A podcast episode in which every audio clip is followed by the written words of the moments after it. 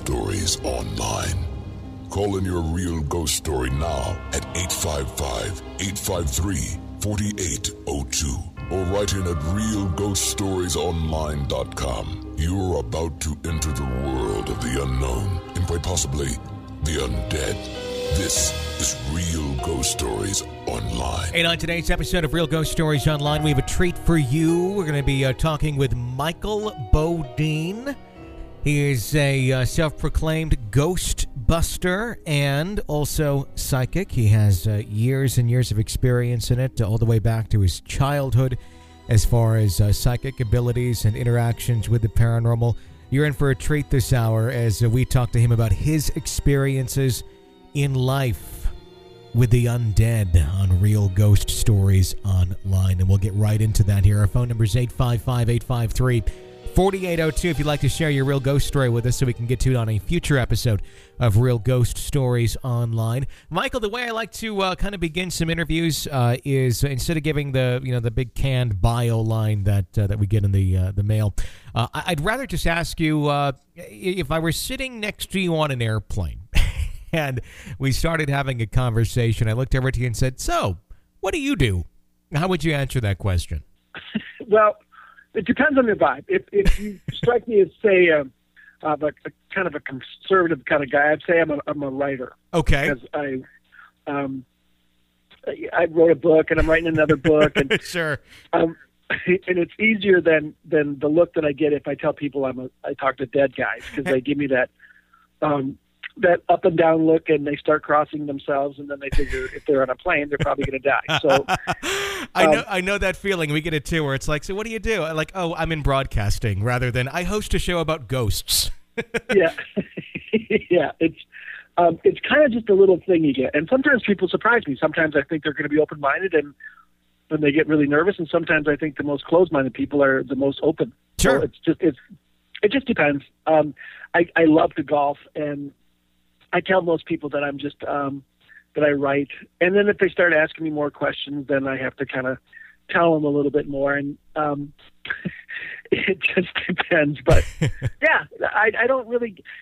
When I was growing up, I was told that we weren't supposed to talk about what we do, or and that because my whole family was into it, and um, they the old teachers taught us that we kept everything to ourselves, that we only talked about it with other psychics. Um, that you would know other psychics by their look and that you were supposed to be able to read their minds mm-hmm. and that's how you knew if they were psychic or not so and if they didn't have that then you were just to leave it alone because they were so afraid back then of being persecuted and yelled sure. at and probably burned at the stake some of them and um so i just that's the way i was raised is just never talk about it but it always got out because sure. we were we were doing you know ghost bustings and weird stuff back in the day and and so people would whisper about us, but we never. We, yeah, we never talked about it. But okay, well, now, uh, assume you, you sit next to me and I'm wearing a giant shirt that says "I love ghosts." right. How would you answer the question then? I, I would love that. Um, I would tell him that I, I would tell you I talk to dead people. That's what I do. That's okay. Um, I um, I'm a future guy. I'm, I'm uh, I come from a, a, a family of psychics, so we're everybody kind of has their own little thing. My mom was the one that really got us into all this stuff because we had so many weird things happen to us when we were kids, when I was kids, when I was a kid, um, uh, and it, it just for her it was like a it was like a, an empowerment thing. She just loved everything about it, but for the rest of us uh, it was a little uncomfortable. And um, I, I have a sister Echo who's written about 700 books, and uh, I have another sister Nikki who's a medium, and um, and then my kids have abilities, and my my mm-hmm. dog has seances every Friday night. It's it's kind of in the family, and um, and so if if somebody stood next to me, I would uh, I would tell them that that's what I do. And but my stuff is all about uh, opportunities coming up and, and relationships and mm-hmm. um, doors that are coming and you know blocks me getting in the way of the doors. I'm not a big um, past life kind of guy, or mm-hmm. um, and, and I'm not a medium. I, I don't really care about your uncle Ralph who lost his teeth and he, he, he wants you to find them. I that kind of stuff is great for people that need kind of validation about like spirits and, and that kind of thing. Sure. Um, and it's really helpful for that kind of stuff. And I, and God bless people who could do that, but I just can't. I, I Sure. uh, you know, every once in a while I'll get somebody that shows up that that has something to say, but it's it's pretty limited. Um, but I- I'm mostly a future guy. Okay. I just I um, that's where I'm most comfortable because I can kind of keep track of my accuracy and um, Sure. and my timing and and it it kind of helps. It, it's exciting for me. I, I never I I didn't um, I didn't want, really want to do this to be honest. I just Mhm. I would I'd rather just do about anything, but I suck at everything else, and so It- that's why I, I ended up doing this. It's one of those things where we find more often than not, it's not something that's that people you know seek out or choose to do. It's one of those things that finds them, and and everybody Right. seems to have different strengths and weaknesses on the topic. I mean, the, the the person who says that they can do all of it, that they can see everything and tell you anything, uh, is the first person I'm going to be raising my eyebrows at, going, "Yeah, I don't know about you," because it seems it, it- just like you were, you know, you said you're a future guy. That makes sense. A lot of people, Yeah. they have their strengths in specific areas. It's rare to see someone who legitimately can do everything and, and really Oh, you know God. knows you know and, and can really see all that. It, that just doesn't seem to be how how this works.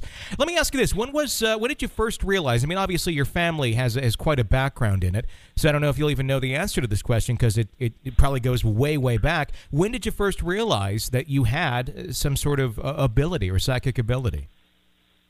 Well, I learned what this stuff was when we were about seven. I, I noticed ever since I was ever since I can remember. I um, I saw colors around people, you know, Sure. all these auras things, and I just assumed everybody saw them. I really did. I thought that everybody kind of could see that stuff because I would tell my mom or, or my friends about the colors around them, even when I was just tiny. But um, I didn't know what they meant or anything like that. I didn't. I didn't have any really significance with them. But when I, when we started to have these psychic experiences, um, I think when I was yeah, I was like around seven, and um, my I.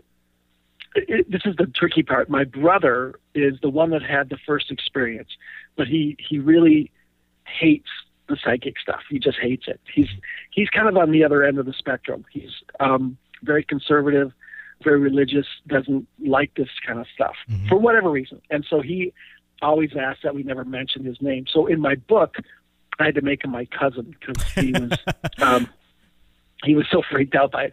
I tried to distance distance himself as much from the family because he at his request. Uh huh. But um, so my cousin had this experience when um, when we were really young. He's he's about six years older than I am, and um, he was in his early teens, and he was downstairs playing the drums, and he was learning just you know how to play, and he, he kind of was bad at it, and and it sounded tinky tinky. We were all eating dinner, and um, and all of a sudden it sounded kind of good. It sounded like he was kind of tight, you know, like uh, he was putting it together. And we and we had assumed that maybe he put on one of those records, how to play the drums by kind of thing, because it it did sound better. And um, that lasted maybe two or three minutes, and then all of a sudden we heard the door blam open and the the drums being knocked down, and and my cousin comes flying upstairs and um and he's scared to death. I mean, he's he looked like he literally saw a ghost, and um, and at the time, I I had known him to be a very serious kind of guy. Like he was the tough guy. He was the babes loved him. Um, he was the football player and the artist and the you know the musician, that, that kind of guy. You know, just all around magnet for stuff, but Sure. very serious. And so to see him scared like that was really the first time I'd ever seen that, and it was kind of fun for me to see him be afraid. But um, when he was trying to explain what it was, he kept getting tongue tied. He, he didn't know exactly even how to explain it. My father was getting more upset, and my mother was getting worried. And, and finally, he just stopped. And he says, "Okay, somebody came through the wall." he said he was he said he was down there playing the drums, and this black guy comes through the wall and parks himself right in front of him. Mhm. and he starts and he's staring at my cousin. And my so my cousin puts his head down and he's freaking out. And he and that's when he sounded really good because the adrenaline got him you know playing really fast. And um and he looked up a couple of times and he and he asked he kept asking what this was, what this was, and um, and finally he asked whatever this was to please leave because he was really afraid, and and it, it kind of acknowledged it and, and acknowledged him, and then went through the other wall, and that's when he flew upstairs. And when he and when he got finished telling us, we all just kind of looked at each other like, okay, seriously, what happened? What what what did you do? Did you break a drum? Is that why you're being so weird? Because none of us believed them, but there was this really weird feeling in the air. There was like this something really weird. I I, I don't know how to describe. it. It was like somebody was in the room. Okay. Um, okay, so about a week later, we're all sitting dinner around eating dinner uh, again, and this time with him because he wouldn't go downstairs without a priest. And um, and my mother and my father, we we had this this big table, and uh, in the middle of the table there was this lazy Susan, and on this lazy Susan there was this um, salt shaker, salt and pepper shaker, and the salt shaker got up, and we were all sitting there talking, just a normal night, and this thing gets up and moves across the table and drops between my mother and my father, and at the time there wasn't like organ music playing or anything like that. It was just you're looking at this thing going, is that real? How do you do that? You know, we I, I thought my brother hooked up a pulley system or something, and Mhm. everybody else was just stunned. I mean, we stopped talking. We all sat and looked at this thing, and when it dropped, it kind of like snapped us all too, and we were like, okay, what was that? And my father got really mad, and um, and uh, upset that my brother had done something because he thought we had been giving my brother, excuse me, my cousin, so much crap about um, seeing a ghost the week before. We were like, hey, you should invite your friend over for dinner, blah blah blah, and um, and so we just assumed it was him, but he was just like validated. He was like, see, I told you, there's something in this house. There's something in this house. Anyway, more and more stuff started like that happening around the house. You'd, you'd walk and somebody was walking behind you. You'd turn around and there wasn't anybody there, or lights going on and off, or you'd open up a cupboard and, and things would slide out in your hand, and um, you know stuff like that. Not all at once, not during the day or night. It, it wasn't a specific time or anything. It was just sometimes you were alone, sometimes you were with people when it happened. Um, you'd go to reach for something and it would move. Weird stuff, and to the point where my mother um, had to trying to find somebody. So she went to our minister, who suggested maybe it was a, fe- a female issue. You know, maybe she was having some sort of issue and a mental issue, and so she needed to go talk to her gynecologist. And so my mother went to a gynecologist, and this this guy was like, uh, "No, it sounds like a, a you know you're having a mental breakdown." So she went through like to a psychiatrist, to uh, all sorts of people, and she ended up uh, going to this um, psychologist lady that basically worked out of her car. She she was she kind of a like a new age kind of a psychologist lady, and this was back you know in the '60s, and so Sure. she um, and she told her about this Mrs. Olson, this Mrs. Olson who lived in St. Paul. We live in Minneapolis, and St. Paul's just across the river, and um, and she told her to go to call her and to set up an appointment so she can go talk to her. And um, and my mom felt better because she didn't think she was crazy, and um, and she felt good that she didn't have to, you know, get a pap smear to go talk to find out what was going on with the, the spirits. So she. Uh, she she wrote the number down and she came home and um and when she she went up my mother used to collect bibles she was raised catholic and she had a whole bunch of bibles uh and she said when she came home that all her Bi- bibles were stacked up on the bed in this kind of weird manner and nobody was home we were all at school but when I got home from school, she yelled at me because she thought that I did it. I didn't even know she collected Bibles, and she said, "Don't play with the Bibles anymore. That's just with all the weird stuff going on around here. You can't do that kind of stuff. Just don't." And I was like, "Okay, okay." And so she put them away, and she she made dinner, and um, and I remember she went upstairs to grab something, and she screamed, and we all ran upstairs, um, and there were the Bi- Bibles again stacked up on her bed.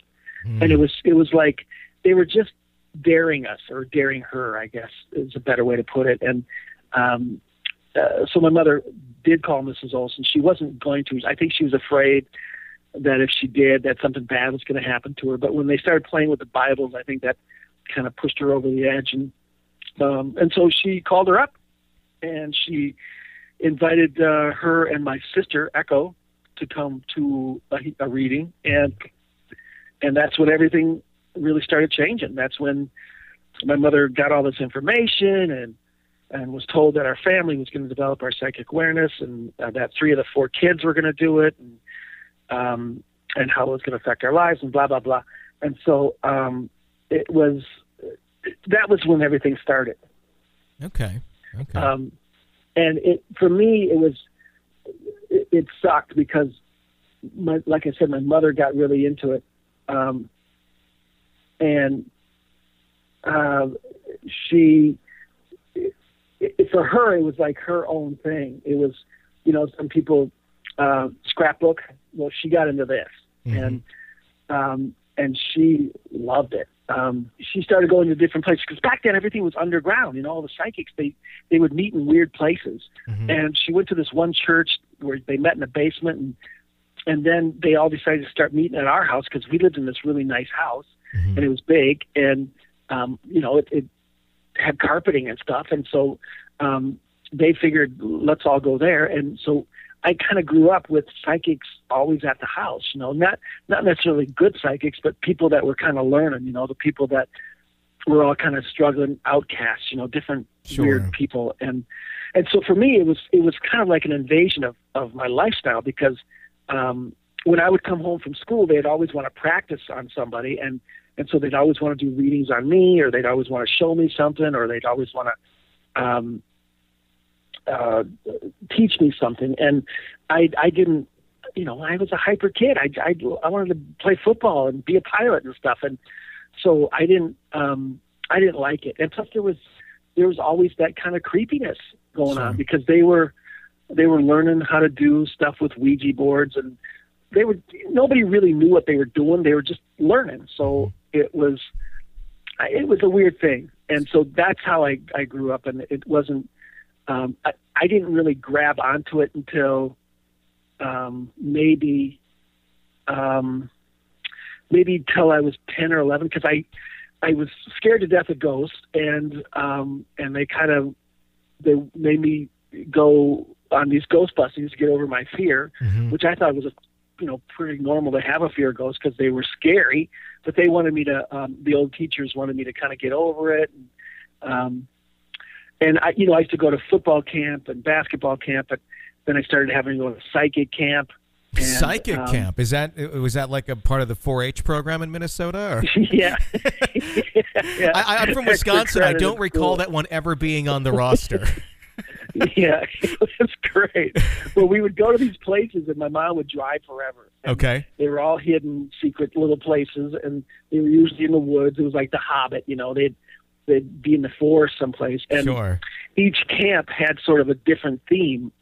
Um, they were sometimes they were about nature spirits, or sometimes they were about oddities, you know, like Sure. vampires, or um, or uh, you know, just different things, or different kinds of psychics. You know, it was a medium thing one time, or uh, you know, it was all different. And Sure. so my my mom would take me along because I was the youngest, and um, and I, you know, these were nerve wracking because some of them were very interesting. Like the vampire one for me was probably the most interesting one, but um, just because I had never seen a vampire before, and holy crap, they are uh, very unique to say the least. And um, you know, some of them were about fairies and different things and you know it was it was interesting Mhm. and very um you'd walk away just going wow there's some pretty weird stuff out there and i think that's what the whole purpose of them was but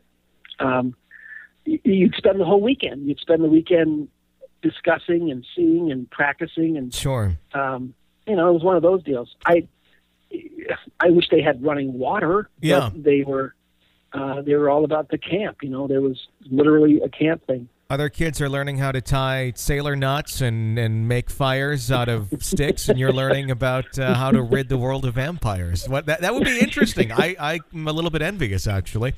Let, let's talk about uh, about ghost busting a little bit, because I know that's you actually describe yourself as a ghostbuster uh, on your website.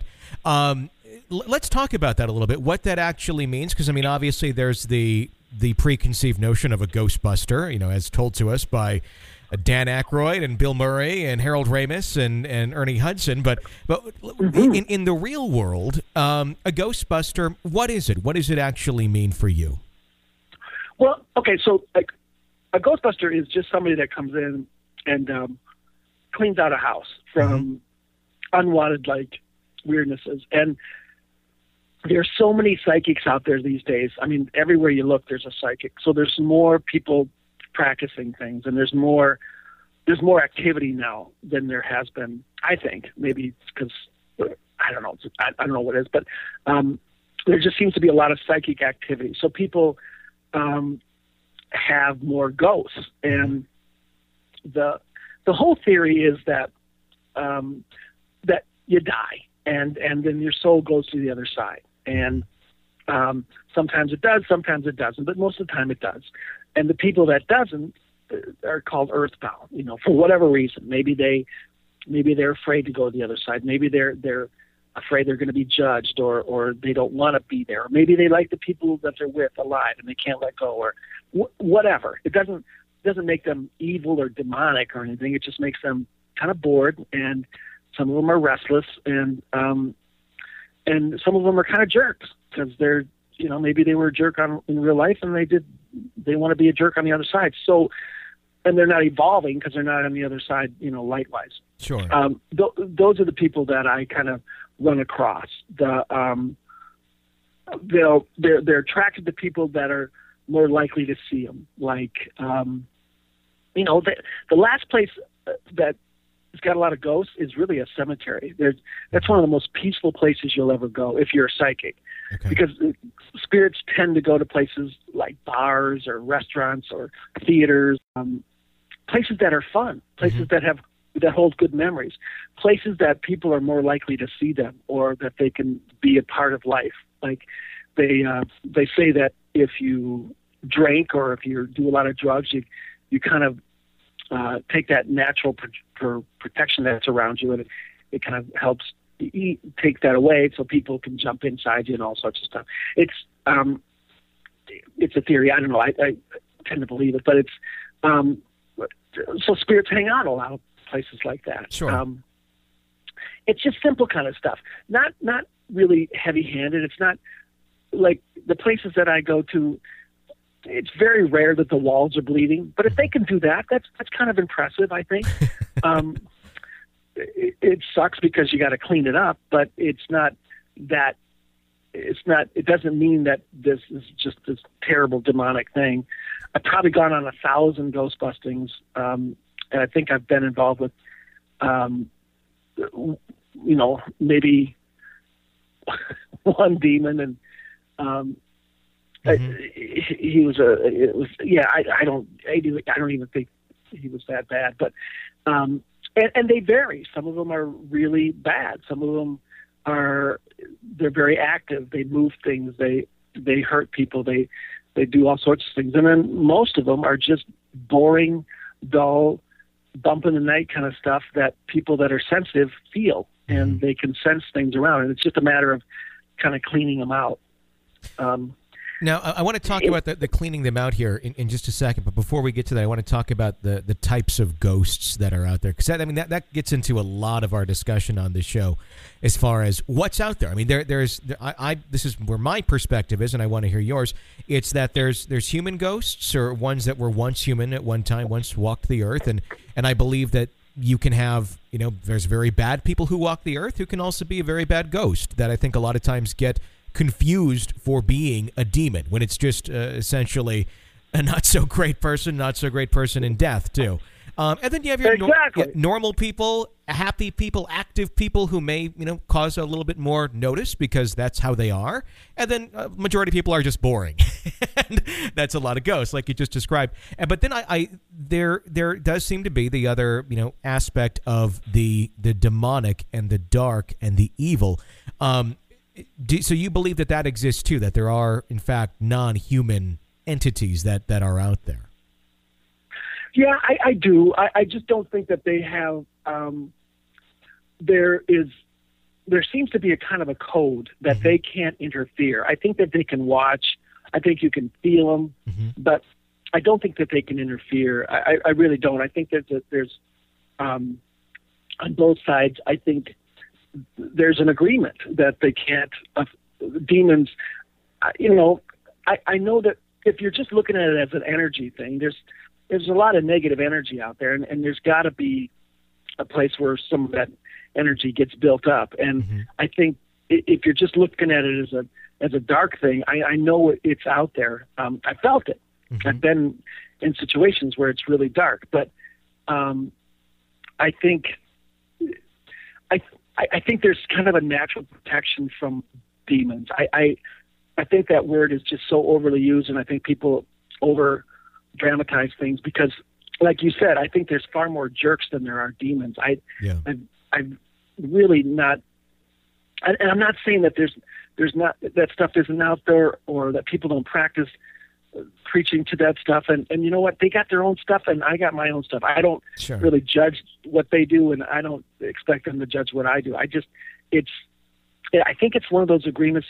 They leave you alone. We leave you. We leave them alone. We, you know, they're. Mhm. It's otherwise. It's it's this whole battle thing, and I think that was settled a while ago. Sure. so, Um, so what is the process for you? Somebody says, "Hey, uh, you know, Michael, I, I got some stuff going on in my house. I don't know what it is. Things are moving around. I'm, I'm hearing voices every now and then. Uh, can you come and help me?" How how does that process work from there? Well, first thing I do is tell them they're crazy. Okay, well, that's usually a good No, way to no. start the relationship. no, say, "Holy crap! What are you been eating?" no, I um, I I go to the place and I try and get a feel um, for. Usually, it's it's best if you go with another person because for me, um, there's three parts to a ghost busting. For me, there's the story. Um, that's where the person finally gets a chance to talk to somebody that they know won't think they're crazy, and mm-hmm. so they want to tell you everything, and they usually do. They tell you stuff from that happened to them before birth, and they start telling you all the things that happened to them and their family, and blah blah blah. And it drives me crazy. For me, the story is the hardest part to deal with on a ghost busting. Okay. I'd rather deal with four bleeding walls than listen to another story, because the person is very enthusiastic and they want to, in and they expect you to be enthusiastic about telling you something that you've probably heard a million times. And I don't, I don't think it as well as some people do. Um, you know, my sister, for instance, she can walk into a place and they can tell them the story, and she'll be just fascinated. She'll be like, "Wow, I've never heard of that," Mhm. and and I know for a fact she's heard of it because we just heard it at the same place, you know, like a, a month ago. Mhm. Um, but I, I have less patience for that kind of stuff. Uh, but there is the story. You have to listen to the story. And then you kind of have to assess the situation. Is there really a ghost there? So you usually go through the place. Mhm. Um, I usually have my sister listen to the story uh, while I go through the place myself, just to see if there's anything there, just to kind of get an initial opinion Sure. if there if there is something there or if there was something there you can usually feel it you can usually feel like if there was a trace of something or if it's there now they'll show it to me Okay. um, and then you go back and you talk about the situation you tell them what you what you got where you got it and then you do the actual ghost busting which is going confronting the ghost um, talking to it finding out why it's there what it wants um, and, and helping it go to the other side Mhm. if there's a bunch of different scenarios. Um, sometimes the ghost moves around a lot.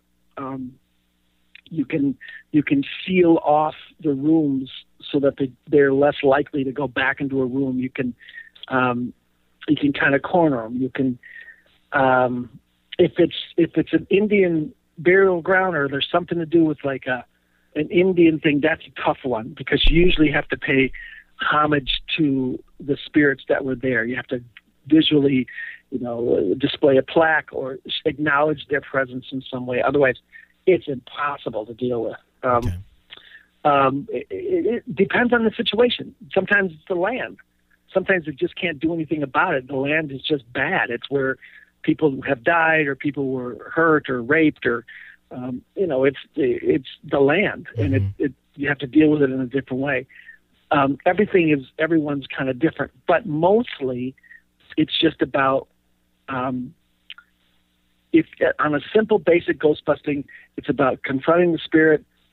Uh, if they won't go, you have you bring some relatives from the other side down to help them escort them up, and then you get rid of them, and then you clean it out with some sage after they've gone, um, and um, and then you're done. Okay. It's, it, it it just depends. If there's a lot of them, it takes a lot longer. If um, you know, if you're lazy, you can kick them out and just seal the place up and have the you know the neighbors deal with them. It just depends on what you're in the mood to do or what you, you want to do. Sure. So do you ever have to like actually negotiate with the ghost to find out what they want and then meet some I know you, you mentioned like some of the Native American spirits of of that being the case, but uh, beyond that, uh, there ever like like hey, uh, you know, the, the ghost has certain requirements one must meet in order for them to move on? Right. Well, and yeah, there's always negotiations. It's always about selling or something. It's um, the bottom line is you're trying to get them out of that place. Mm-hmm. Um, and um, yeah, sometimes you you do have to negotiate with them. The the truth is is that they don't belong there. I mean, Mhm. that's really the truth. They're spirits, and they're this is life, and they don't they don't have any rights here. So you can always use that as a as a ultimate tool. Like, look, you, you know, this is not where you live. This is not where you belong. Um, Mhm. but it, it's it's for the people that are there. Sometimes they get tied into it. Like, okay, so we went on a ghost busting uh, not too far from here, which is great because normally we have to drive all the way to to hell and back. Sure. And this place was um, pretty close, and the landlord has had gotten a hold of us because the the tenant that he was uh, renting to was having problems, and but the tenant didn't want to talk about it. So we go there, and and it's this big strapping buck kind of guy, six foot four, looked like a Nordic kind of a guy, Mhm. and he was very very quiet, really shy, and he said, you know, I don't know why you guys are here, and blah blah blah, and um, and I didn't know why we were there either because it didn't feel like there was really anything there. It just felt like a normal place. The guy felt a little sad, maybe a little lonely, but he, you know, it didn't feel weird or anything like that. Um, and then I was ready to leave, but, my sister was like, "Well, okay, well, tell us what's been going on." And so her her landlord, his landlord, started telling about some of the experiences that they noticed, like when they walked into the house. It was a female landlord, and and when she would walk in the house, things would move or shake, and and and as she was describing these things, the guy started getting a little nervous, and and I, and you could tell. Mhm. And um, so then I said, well, okay, so uh, do you ha- is there a spirit that comes and visits you? Are you guys um, like involved? Because it's actually a lot more common for spirits to be involved with some of the people that they're at the house. Like it's usually more common with uh, a male spirit involved with a female person, but it's a, it's it's kind of common. And Sure. and w- and when I said that, the guy got kind of um, uncomfortable, and and then he finally broke down and said he he said that when he first moved in that there was this female spirit and and he started to kind of get to know her. And she was really friendly to him. And it wasn't bad. He didn't want me to get rid of him. Um, but then um, they started to become a little more intimate. And eventually they started to become very intimate with each other and Okay. he said he really liked it um, and um, and he started feeling good about him, himself like finally he started feeling good about himself and he thought you know maybe he could date somebody with skin you know and um, so he started talking about going out on a date, and that's when all the problems started. And that's when the he said that this the spirit got physically violent with him. Okay. And I had never seen. Uh, I mean, I'd seen a, a spirit get violent with people, but it was mostly on a different thing. Drugs were involved, and you know they were doing devil worship stuff. And but it was interesting because I'd never seen this a, a female spirit hurt a male physical person, and and I so I was a little um I I didn't really believe him.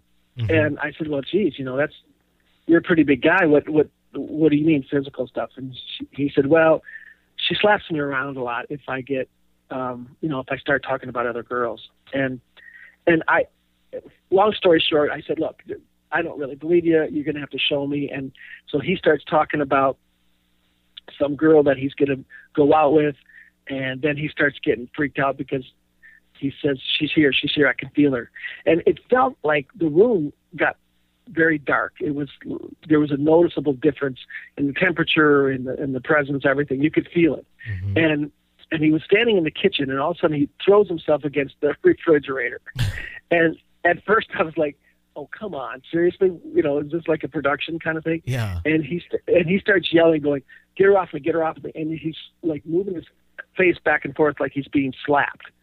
And I thought, I thought, you got to be kidding! This is ridiculous. And and then then um, then he's backed up against the refrigerator, and all of a sudden I can see his shirt kind of being crumbled up. And then he Oh. goes, "Ow!" and he grabs his chest and he goes, "Damn it!"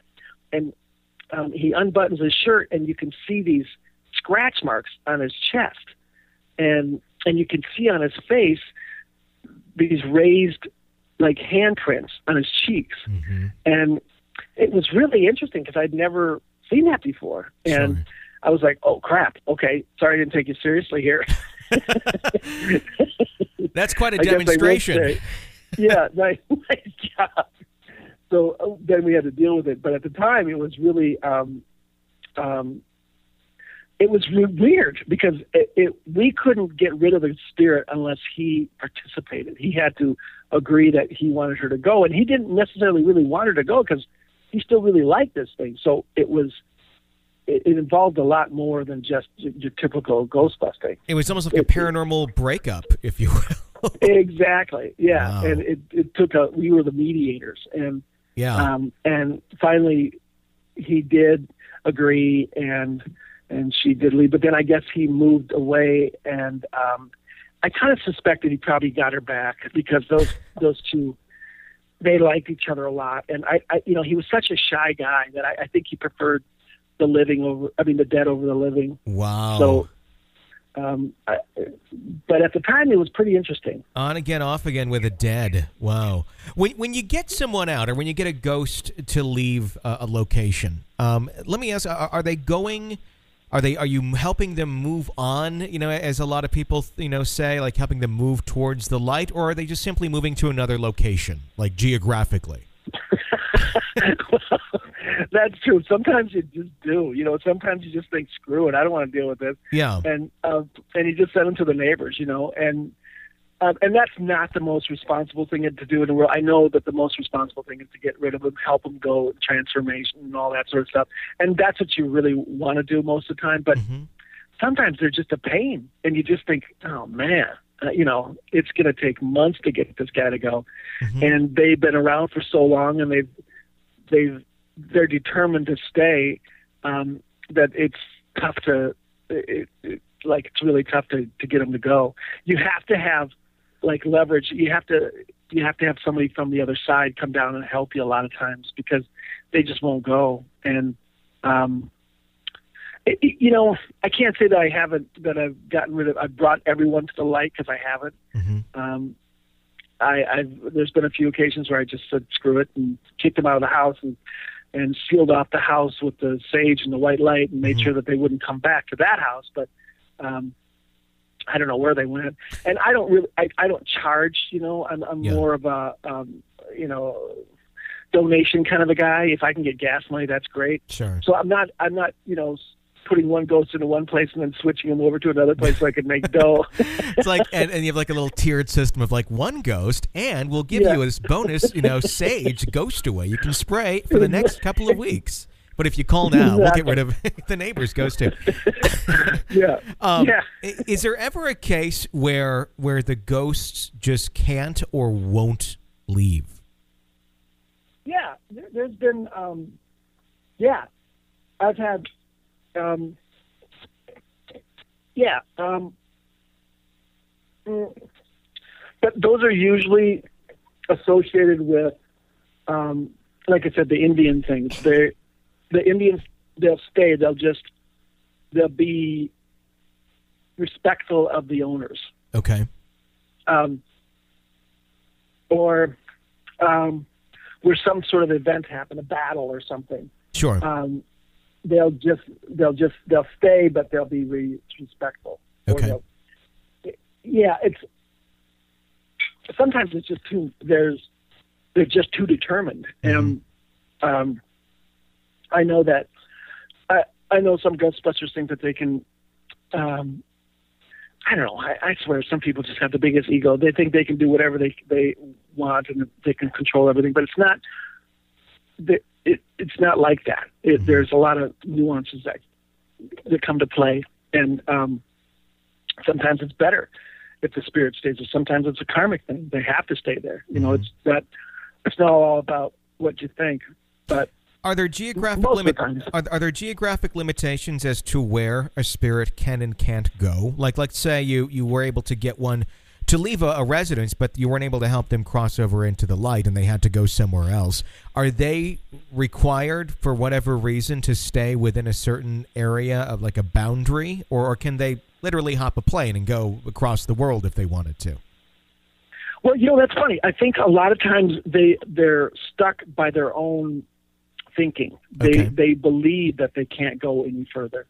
I think um, I think that they all can go, but I think their own beliefs have them trapped. I think that um, some of them believe that if they go move on from where they are, Mhm. um, they, for, for for whatever reason they um, they don't they don't feel like they can. It's it's the fear thing that comes in. It's it's funny. I, some people don't even know they're dead. You have to Sure. remind them that you know you're toast, and um, and they're just shocked. They're just like, wow, I didn't know that. Or some of them just feel so ashamed for whatever they did here that they think for sure that they're going to get punished, and Mhm. so they're locked into that that area and they won't go anywhere. And most of the time when we ghost bust, um, it's because the person is is remodeling or tearing down the house or um, there's some sort of physical change to the house. Mhm. It's it's usually uh, the spirits get a little upset and they don't they don't like it. They don't like things being screwed with, Mhm. and and they show they start showing up and moving things and um, and it's those phys- they like the physical area that they're in, so they they convince themselves that that's where they they can't go any further. Okay. Um, it's not true, um, but then when they find out the truth about things, um, um, it, it, that's when they can make a better choice about going to their side. It's really about going to the other side because that's where you learn stuff. That's where you see things. Sure. You can look objectively at things. And earthbound spirits don't have that. They're still more like us. They they think more like us. Mhm. And when the people on the other side go to the other side, they they see things in a very different light. They Mhm. they see what we're here to do, like we're here to learn, and we're that we're limited with our stuff, and and that they're not, and it's um, it's a whole different thing. But I think earthbound spirits are still uh, bound by their fears and anxieties. When you use sage, when you sage a house, we talk about this quite a bit, and, and it's one of those questions that it seems everybody has a little bit different uh, take on on saging. At least that's what we get quite a bit. You know, one person will say you do it this way. We get someone that writes in or calls in and says, "Uh oh, that's you're doing it all wrong. It needs to be done this way." Um, is there? My, my question is: Is there a specific type of sage you have to use to do this, or can I use the same stuff I use in my turkey?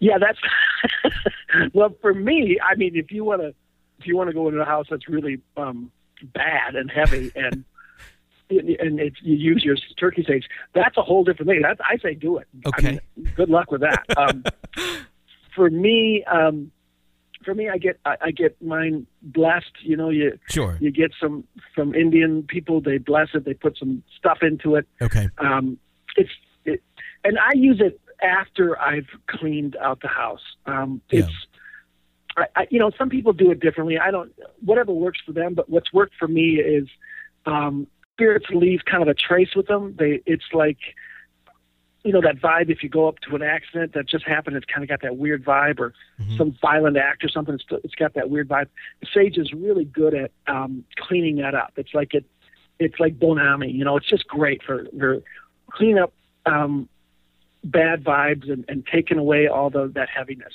Okay. some people use it to actually get rid of spirits but that's tough you know for me i um i suppose if they're kind of weak you could do that but it's um they're for the rinse cycle for me. Sage is more for the rinse cycle. Okay. And and and I use stuff that's blessed and um, that you know is great for like if you're possessed. Yeah. That's this stuff helps. But for me, I use it after I've gotten rid of the spirits. It just it cleans it up nice, you know. So when the person walks through it, they feel better. It feels lighter. Um, you know, if you if I use it, I mean, if I just use it to try and get rid of the spirit and the spirit's still there, it's just it it still has that weird vibe to it. Sure.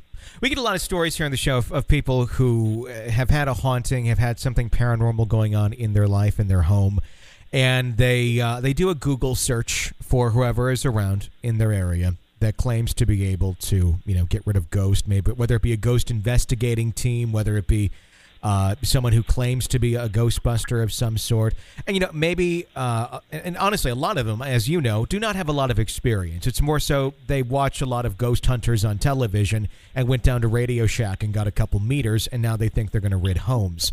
Um, Yeah. That, that's not, unfortunately, there's a lot of that out there. But, uh, when that happens, we then end up getting a lot of stories of, well, we called somebody in and now it's gotten worse. So Yeah, there's a lot of bad Ghostbusters out there. What I agree. what makes a a bad Ghostbuster, and what type of damage can they do? well, I, I have a I teach ghostbusting classes just for that reason. Sure. Um, most of my jobs that I do now are from cleaning up from other Ghostbusters that went in and they empowered the spirit. There's something happens um, when you ghost bust. Mm-hmm. It's a lot of times these guys, these these spirits that are there, they um, they will work on a fear of yours. They will make you anxious. They will try to they will try to make you as uncomfortable as they can. It comes becomes kind of a game with them, and it, especially if these rooster people come in and they're like, "I'll show yourselves. I'll show you." Blah blah blah. Yeah. And and what they do is they kind of work on your fears and they get to you. It doesn't. Maybe you're afraid of. of whatever it could be anything and they will multiply that. And what happens is that some of these people that are just going in there um, they get really scared and they get they get nervous and they don't know what they're doing. And and it's a subtle thing. Most most of the time ghosts ghosts wait to find out a little bit about you wait to find out your weaknesses. And um and right when you're feeling comfortable right when you're feeling good they'll kind of sneak up behind you. Maybe they'll tap you on your shoulders. Maybe they'll pull your hair. Maybe they'll just kind of whisper in your ear. But you get that chilly weird feeling. And and then you start to get afraid. You start thinking oh crap maybe i don't know what i'm doing. And then it starts to overwhelm you. And you have bad anxiety. And a lot of times these these ghost people will just to cover themselves they say well okay well we got rid of it. Everything's good and they haven't. They just made this the spirit feel more confident. They've made him more empowered. And so when the next group of people come they the spirit figures hey i got rid of those guys. I can get rid of these guys. Where before maybe they didn't think so. And so you, you take away the spirit's vulnerability by giving yours up. And um, and it sucks because you have to walk in there with a different attitude. And it's not about being manly and being unafraid because it's nerve wracking. You know, some of the stuff is nerve wracking, Sure. but it's it's about being realistic. About look, I'm alive. You're dead. You, you can't be here. This is why. Um, and it's about dealing with that kind of stuff. And they use all sorts of different tactics. They, you know, from lights to to to noises to to smells to to to fog. You know, they'll use fog. They'll use they'll use all sorts of stuff. Um, and so when I do my ghostbusting classes, it's kind of like boot camp for those people. It's um, I put them through a two day course and I scare the crap out of them. I put them in every situation that they've been, all the negative situations that I've been in, um, and I expose them to it. And I and I and I have them step back and realistically deal with it, so that when they go through a real ghost busting, they're not going to be afraid, or they're not going to they're not going to make it worse for somebody else. And um, it's tough because so far in the classes I've done, not every um, it's a two day class, and not so far nobody's made it. Uh, the entire class has not made it through the entire course, but because somebody will leave or they'll freak out or get possessed or something, and I hold them in a in a haunted house, um, and uh, and I expose them to stuff. I you know put them in a place where it's the worst, and uh, you know do a séance, um, stuff you know that you wouldn't normally do, but it's it's the whole purpose is so that people don't do what you were just talking about, make it worse. Um, so that they feel strong about they they feel the the people feel empowered. It's um, a lot of times Ghostbusters make it worse because they leave Yeah. or they just give them power and um, uh, and it's mostly because they're curious, but it's a creepy thing because it's not it's not like scary organ music. It's the stuff that stays with you. Um, it's the stuff that leaves with you that you know sticks with you for days. It's it's uh, it's uncomfortable, and so people that don't know what they're doing, um, they I don't think that they really know what they're doing. What about uh, self help ghost busting, if you will? Someone who has something going on in their home. They don't feel comfortable calling someone to come in and take a look at it or, or give advice or, or try and bust it out uh, professionally. Uh, is that should, should an individual who has a haunting ever uh, who wants it to go away uh, ever attempt to interact with the ghost or simply ask it to leave? Yeah, that you can you can. It, it un, unfortunately a lot of times a dialogue starts setting up. Yeah. Um, they they and they want to stay. You know, the the spirit wants to stay, and they're not they're not necessarily going to act belligerent. They may even be charming. They may even be friendly. And you start thinking, hey, you know, I can have a pet ghost. What's the problem? And that happens a lot. And and you could ask it to leave, but it it kind of thinks, oh, you don't really want me to leave, and then.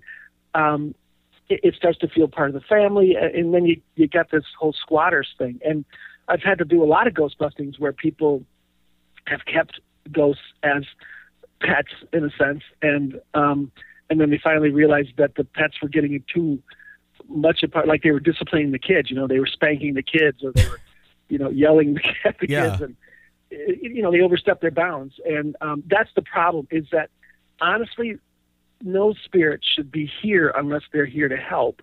And um, you can, like you, like yeah, you. That would be the best thing if um, if the person per, felt empowered and ask the spirit to leave because they have every right to.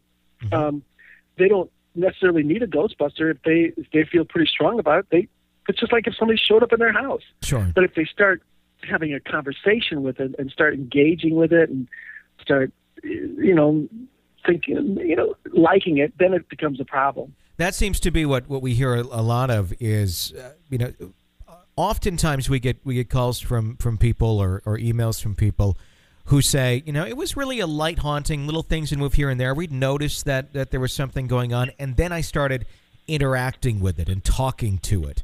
Um, not asking it to leave necessarily, but just interacting with it, and then it got worse and worse and worse. Um, and and then that's kidding. that's where it gets out of control. But then we've also gotten a lot of calls and, and stories from people who've said, okay, I, I recognize there was something going on that was abnormal, that was not the electricity, it wasn't carbon monoxide, it wasn't this or that, it was clearly something paranormal. And I simply sat down, reasoned with it, and, and didn't necessarily have a, a dialogue back and forth, but said, hey, you know, if we're going to live here together, um, I- don't want to see you. I don't want to hear from you. You can be here, but let's not interact. And then that seems to make it go away in some cases. Um, eh, and in some cases, that just kind of wreaks all havoc as well. You just you never know exactly what's going to happen. That's why I ask, you know, is it ever a good idea? Is it is it a good idea to risk that, you know, pull of the slot machine of you're going to get jackpot, it's going to listen to you, or it's going to, you know, totally, you know, make your life worse. Well, if it was up to me, I would say no. I would say do not have that dialogue unless you want it to be around. Okay. Because it's, uh, uh, gosh, I mean, I'm, I'm amazed that any of them have been okay um, when they have that discussion. Yeah, you can hang out, but I just don't want to see you. I mean, God, We that, get that a that's lot. amazing to me. Yeah, we, we get Wow. that, that story probably once a week from somebody where they, they simply said, "Hey, you know, we we came to terms, if you will, and it's really calmed down." But they, they they're sharing all the, the odd things that had happened up until that point. Let me ask you this about uh, about ghosts and and just their origination in an atmosphere. The things that make total sense to me are you know a home, someone that lived in there at one point in time, maybe a family that lived in a place at one point in time or had a family member. The geographic hauntings make total sense. Can a, a- Yeah. an entity uh, be attached to an object where then it's simply a matter of getting rid of that object and is, is also getting rid of of the entity? Yeah, that happens a lot. Okay. with um, but it's kind of like if you had a ring or a watch or or a bracelet or something that you that reminded you of, of, of a time or a place or a person, and that was the one link that you had. It becomes much bigger than life. It's it's more about what that represents than really what it is, and um, that happens. You can tell though when you, as soon as you hold something or or feel it, you can you can tell if that's the object that's that's doing it. And mm-hmm. um, and back in the old days when we were learning, that was really how we got rid of most of them. Was you could tell that there was an object in the room or the house that was keeping the spirits there, and so you eliminate that one. That's when we didn't know how to get rid of them. That's what we. That's how we thought was the best way to do it. And so, and, and a lot of times it worked. We learned that there was more to it, and blah blah blah. But a lot of times it was all about the object. And um, unfortunately, my mom would bring it all to our house whenever something was possessed. and she loved that stuff.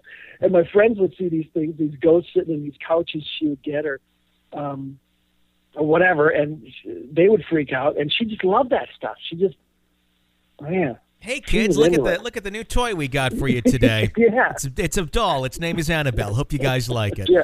Um, Casper's here. yeah. Are there any objects that are more likely to be haunted than others? Um, usually, it's a jewelry kind of thing, and that's just because it's a it's got a personal attachment to it. Mm-hmm. Um, somebody felt comfortable with it, or they um, they yeah, like I said, they associate it with something loving or, or positive or happy. Mm-hmm. Um, I, I, I've been around a lot of furniture that have spirits in it, um, old chairs, old couches, things that they sat in, the, the people sat in. Um, mm-hmm. uh, and they just like it, like their favorite chair. Um, or uh, not so much TVs, although I know that they used to do that um, they used to come out of TVs. Um, but it was, I think it was more for effect than anything. It wasn't. It wasn't necessarily. It was just more to kind of freak people out. Mm-hmm. Um, but I think it's mostly jewelry and furniture that I've noticed. Okay. Once in a while, you'll see a painting, but um, not very often.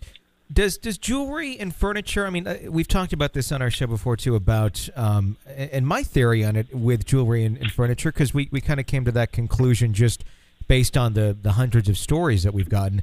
Is it the fact that these objects tend to be so close to our bodies in life? Yeah, that I that, think so. That somehow our energy is just by sheer proximity, physical proximity. That that some of it is just wears off into them. I would think so. I mean, I I've had some jewelry on, and I can't imagine that. I mean, I could. Yeah, I, I think so. When um, this is going to sound a little odd, but there was um, these this one religious group used to bring me their jewelry and and they would ask if I would sleep with it underneath my pillow so it would clean the um, the vibes off it, so that it would clean it off.